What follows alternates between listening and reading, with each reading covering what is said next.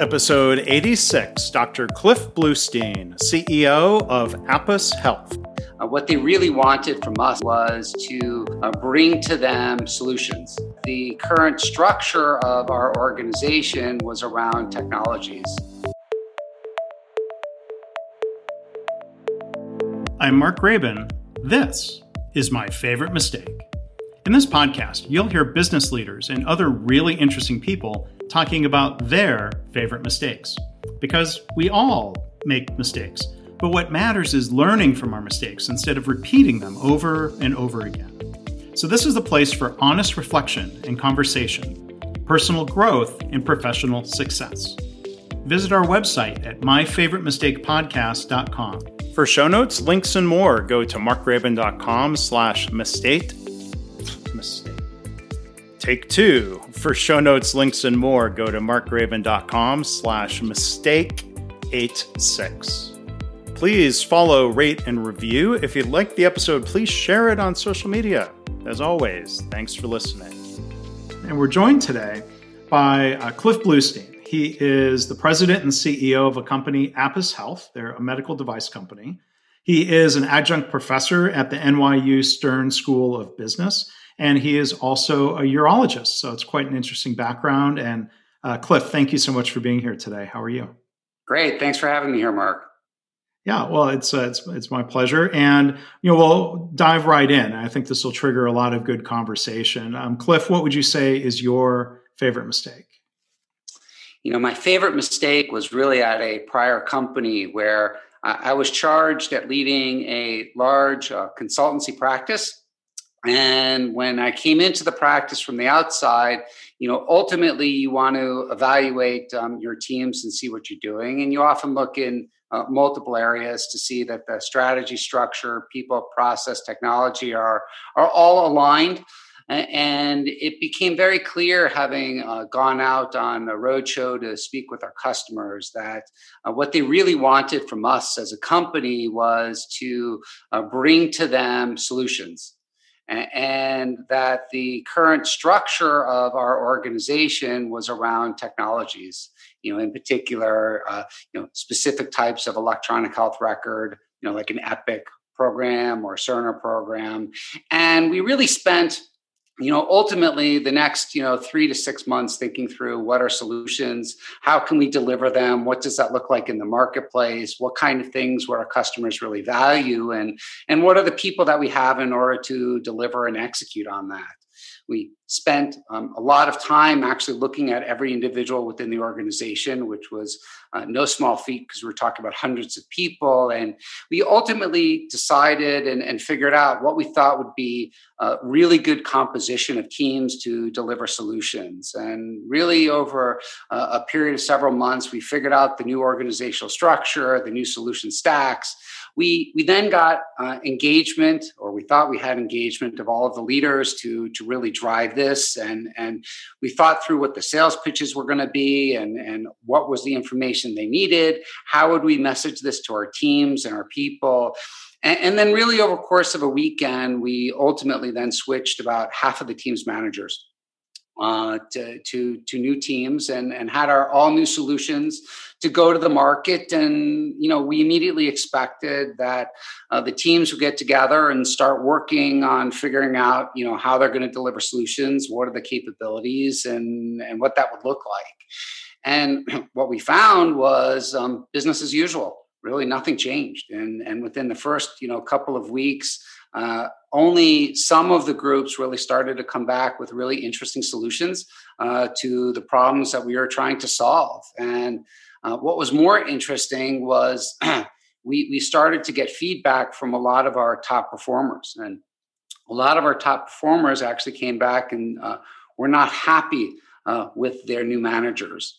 Uh, so it was kind of an interesting problem where all of a sudden we thought we were going to go around build some great solutions and, and we're going to have uh, great teams that are really engaged and, and we started to find some really really unhappy people uh, what we learned from this was that um, a lot of the managers that we thought were going to be able to be agile and change actually really didn't have any intention of changing at all. And, and many of the people that were our top performers actually got frustrated when they were put with new managers who weren't really trying to drive drive the change kind of a an interesting problem for for an organization that you're trying to turn around to make sure from a strategic perspective that that we're going to be aligned with what the markets want so there was a clear change in the marketplace we had to address it and and either we changed or or the business probably would not thrive in, into the future hmm.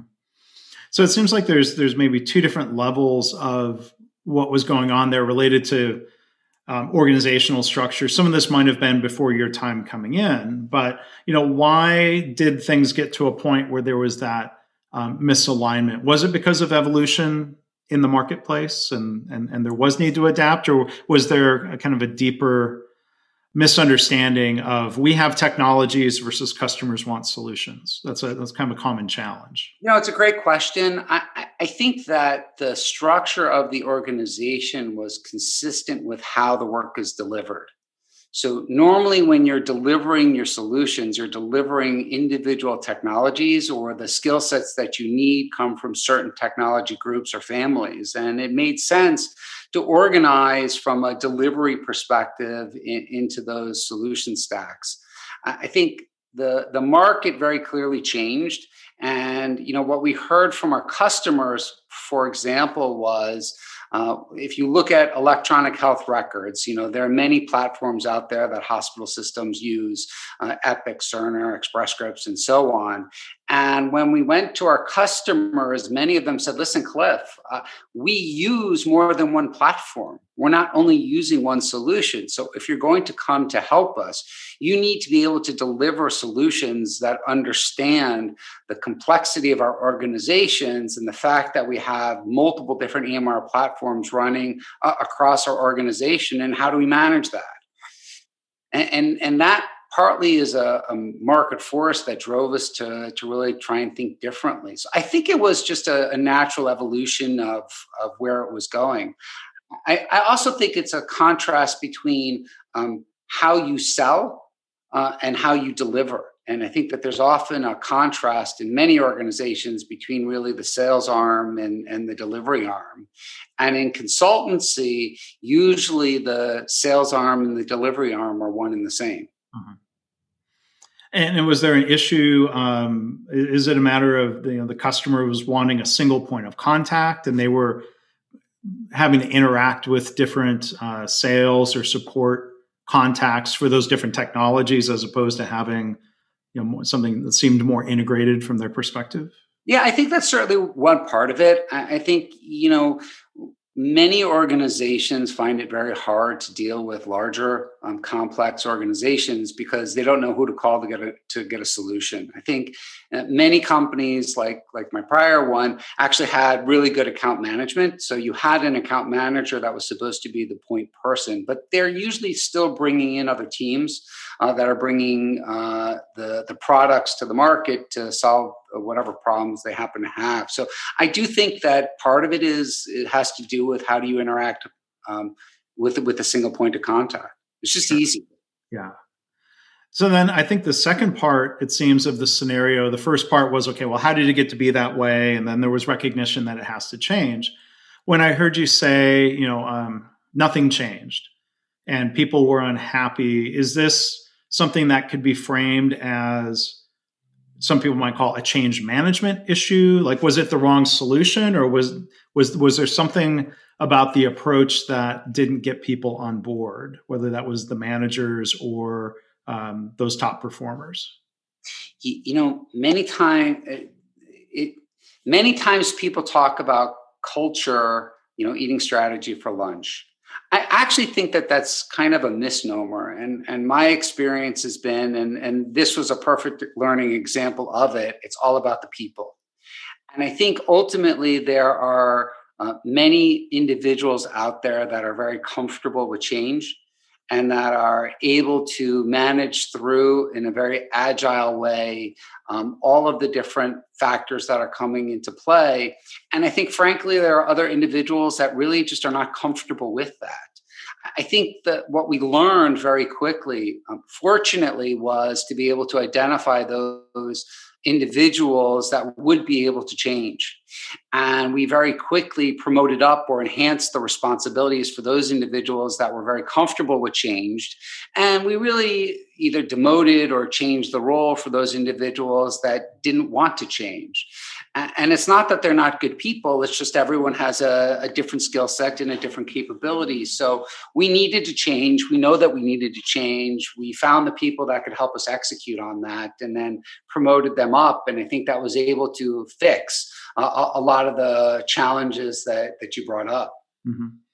yeah i mean I, I, agree with your assessment. Um, you know if somebody is seeming resistance to change it doesn't mean they're a bad person it's just people are, are, are complicated. Change is a, a process, um, as uh, as some would say. I'm, I'm, I'm curious. You know, I want to ask a few questions about um, you know being a, a physician, being a urologist, and you know I'm just kind of thinking of in, in my work in healthcare. I've been exposed to people who um, are trying to focus on folks. They're trying to help patients change behaviors for different reasons, and um, that's easier for some people to change behaviors from you know things uh, related to things that affect their health or their medical condition. Were, were there any lessons learned or things that you can think of more broadly in medicine and, and treating patients when it comes to helping patients accept and embrace change?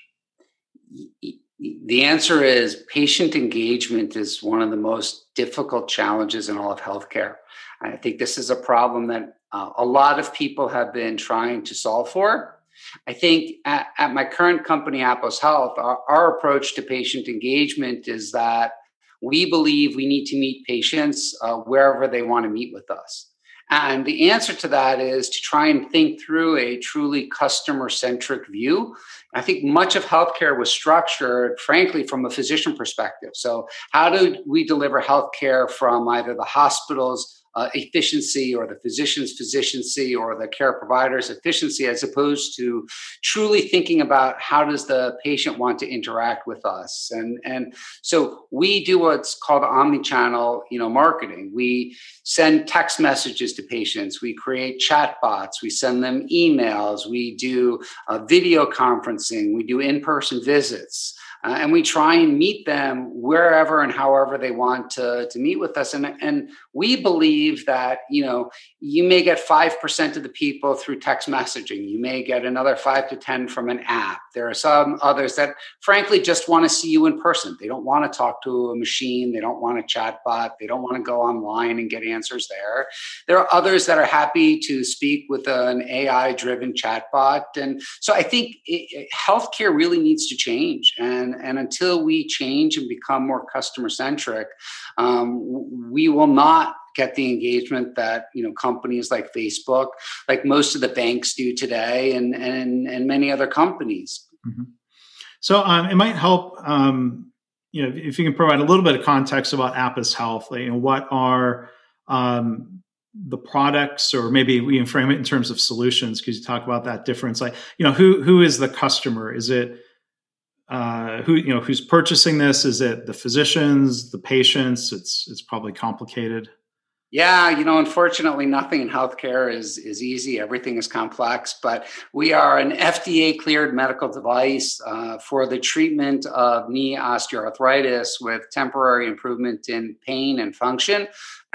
so we are our, our, strategy to the market was to get um, payer coverage. Uh, once we had payer coverage we then went out to create what i would say is our distribution network or those healthcare providers traditionally physical therapists orthopedic surgeons pain doctors that um, administer the therapy. And really our therapy is a, a shoe-like device that gets um, these pods underneath it that get uh, based upon gait parameters um, customized to an individual patient. And then our, our real consumer is is the patient who has knee osteoarthritis if you, if you look at that demographic or that market you know it tracks very similar with knee osteoarthritis so roughly 60% women 40% uh, men. Uh, the target age is roughly, you know, 59 to 60 years of age, um, since that's when the the incidence of, of uh, knee osteoarthritis is really at its greatest. Yeah. And so, um, is how, how do you frame, or what were the lessons learned from the previous company about framing all of this as clearly there is technology, but then it seems like from a solution standpoint, the um, t- I think in terms of uh, patient benefit, what, what, were some of the lessons learned in terms of kind of communicating and getting acceptance of um, something new on the market? Yeah, it's all about what's in it for me. I, think at the end of the day, um, people want to know that whatever it is you're doing is going to be of value to them. Our, our product, um, they really find valuable because uh, it helps to alleviate their pain and, and, improve their function. And, and many of our patients have suffered for on average for six to eight years with knee pain. They've often tried and, and, failed other treatment modalities like injections and, and physical therapy and pain medication. So when they have something new that they can try that's you know non-surgical, uh, they like that as a solution. And if it if it works, which it does, um, uh, then then they get real benefit out of that. So unless you can figure out a way to to um, drive value to the end user, they're they're not going to want to use it. Yeah, and as you framed it, you know the the what's in it for me, um, that that clear benefit seems important, whether it's maybe something medical or um, even back to the story that you were telling, the what the what's in it for me. If we were to say, um, "Hey, do you want this new technology on your foot?" People might say, "Well, no, I don't want that." What they want is less pain and the other benefits that come with it. Um, that seems clear. Um, organizational issues, like you were describing, I wonder was there a clear what's in it for me for those managers or for those performers uh, in terms of you know embracing that change that they were that they were thrown into? You know, it's a great question that we didn't probably contemplate at the time. I think at the time, honestly, we were really more focused on what did our consumer want uh, and I think one of the mistakes we made in, in implementing this was probably not really addressing that issue as well as we should have, uh, and making sure that they understood what the value to them was. And I don't think we clearly articulated that either. I think from our perspective, we were looking at it as business unit leaders as we need to improve sales we need to improve utilization of our consultancy. We need to get the solutions out to the marketplace. Uh, and that you should want to do this because if you don't do this, you're not going to have a job. And while that is a what's in it for me, it really is not ultimately the kind of driver that's going to be effective in, in influencing uh, others and, and winning hearts and minds. So I, I think that that probably was uh, an additional mistake that, that we did at the time in terms of not clearly articulating the what's in it for them as well as we should have and probably could have. Well, you know, thank you for sharing that. You know that that reflection on that. Um, you know, think of yeah, it's great to be customer focused, but you know, part of what I hear you saying is that there are other stakeholders and, and people we need to have um, accepting, if not enthusiastic, of that change, so it can benefit the customers and therefore the organization. Yeah. yeah, I think every you know one of the biggest challenges is focus. You know, when you're an organization and you're trying to make change, you can really only focus on so many things. And one of the challenges is how do you find the right balance uh, between all of the different stakeholders because no matter what initiative you're trying to do, you're always touching uh, multiple stakeholders, and, and it's hard to focus on all of them all of the time. Doesn't mean you don't try and plan for it, um, but but in the in the midst of of the day to day activities, you know it's hard to focus on more than you know two to three things and and do it really well. So I I think you know while while we could have done that better you know it's about balance right? You can only spend so much time in in moving an organization and people can really only focus on so many things. So i think stakeholder management's a, a really important concept. I think not everyone does it well and and i think part of the hardest part is to really focus in on who's your most important stakeholder and then what are the next round of them and and what can you do to touch as many as you possibly can or, or at least manage it? Yeah. Um, so i also want to ask i mean i want to ask basically the same question um, asking you to kind of you know think of uh, you know two different proverbial hats. Um, first off as a clinician and then secondly as ceo of Apos Health. So, you know, with your urologist hat on, thinking as a physician, what are some of your thoughts or reflections? You know, here on the podcast, we talk so much about learning from mistakes, which means, you know, uh, an openness um, about mistakes. Um, what, what, are your thoughts about, um, you know, that that culture in your experience um, in medicine? You know, medicine has a history of being extraordinarily um, conservative. And some would say um, conservative to the point where they struggle to adopt new innovations and technologies. And, and while the number often changes, they often say the time between when a new technology is, is you know started and actually implemented is at least 17 years and some people go up or down on that number but 17 years is a really long time for adoption of anything I, am a firm believer that um, if you're not making mistakes um, you're probably not moving aggressively enough. You're probably not taking enough risk. Uh, and and ultimately you're really hurting yourself in terms of, of innovation. You know choosing to do nothing is or nothing new is a strategy and it's rarely a good one. Um, so I, I am a firm believer in making mistakes. I, I tell my team all of the time you, you, know that that it's okay to make mistakes. You know let's identify the mistakes. Let's not lay blame. Let's just figure out why they happened what happened how do we fix it going forward and and what do we have to learn from it because if people are afraid to make mistakes, then they're also afraid to make decisions. And what you really don't want is, is to make people afraid to make decisions. So, in any organization, what I would say is if you're not making mistakes, that probably means you're not giving the, the people on the ground enough uh, ability to make choices and, and make decisions on their own and, and empowering them. And I think it's really important to empower your teams. I think it's important to identify mistakes. You, you asked, you know, where does that come from? You know, as a physician, as a surgeon, we used to have something called morbidity and mortality conferences.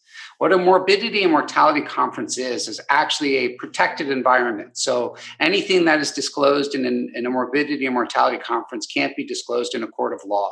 What that actually does is that allows you to look at something that may not have happened the way you would have liked it to in terms of a surgical outcome, or in other words, a complication, and then in an open forum, have a conversation with other doctors who are in your field and sometimes outside of your field about, you know, did you make a mistake? What could you have done differently? Should, did you miss something? Should you have thought of something differently?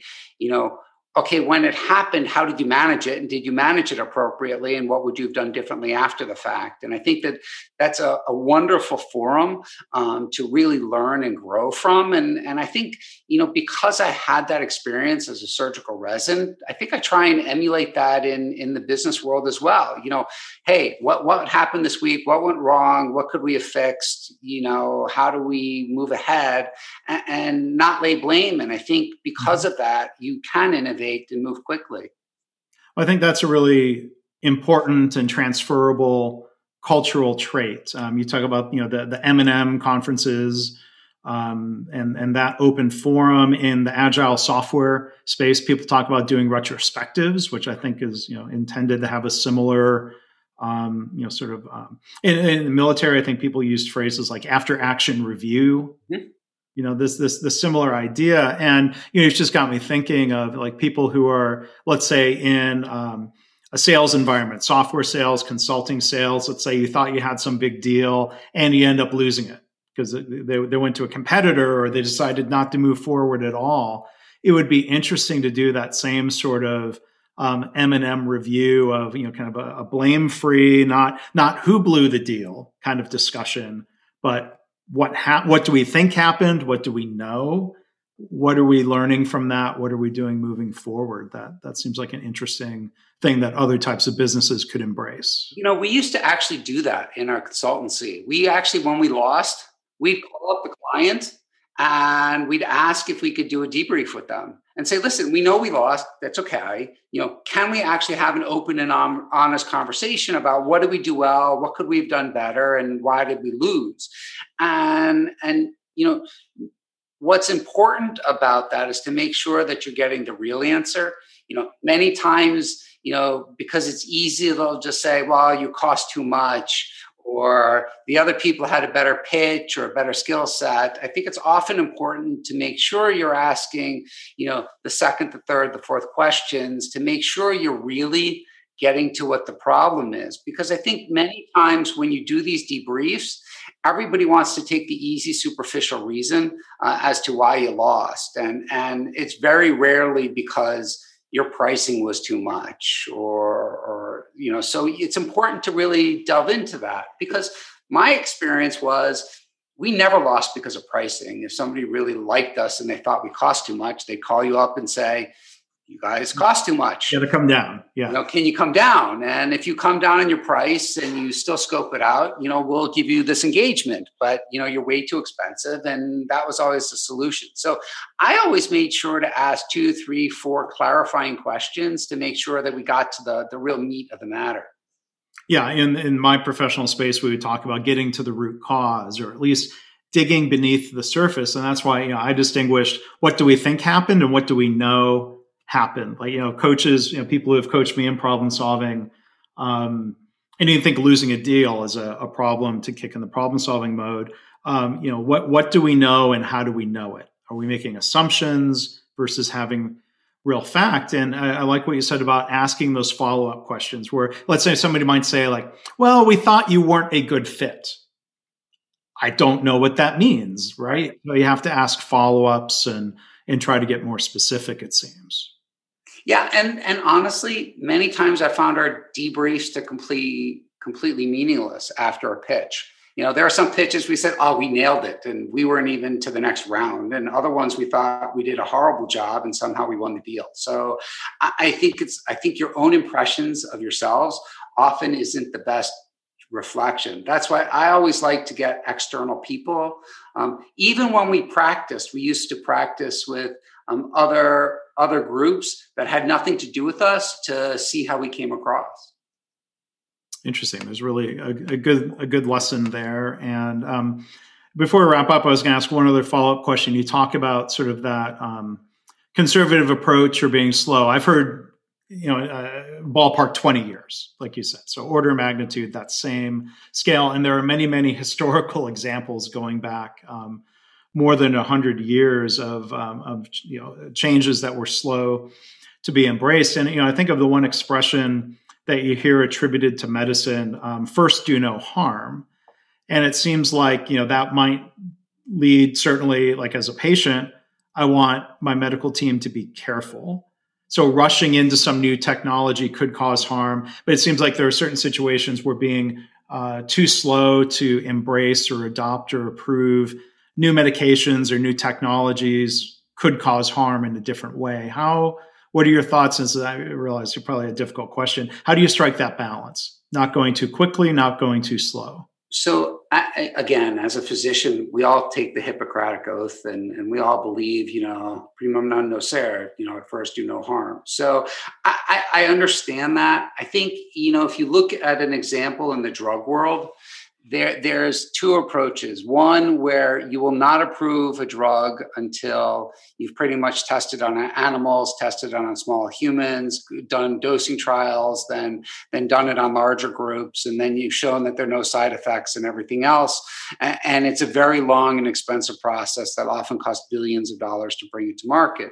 There's another philosophy that says listen let's bring it to market faster. Let's do a little bit less testing. Let's do it on humans. Uh, let's make sure that it you know at, at, first blush seems to be safe and effective and really do a tremendous amount of post marketing surveillance and they're just diametrically opposed um, points of view. You know, one, you're trying to prevent any harm from happening before you ever bring it to market, which has some advantages and disadvantages, versus the other end of the spectrum, which is bring it to market very quickly, and then after you bring it to market, you make sure that it's still safe.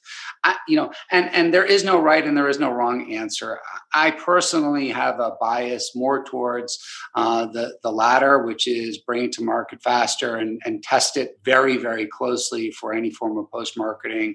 Uh, uh, problems that arise out of it because ultimately y- you never know in either method um, if there are going to be um, challenges afterwards. And and i'd rather make sure that regardless of the path that's taken that you you're continuing to monitor it very tightly for for bad outcomes.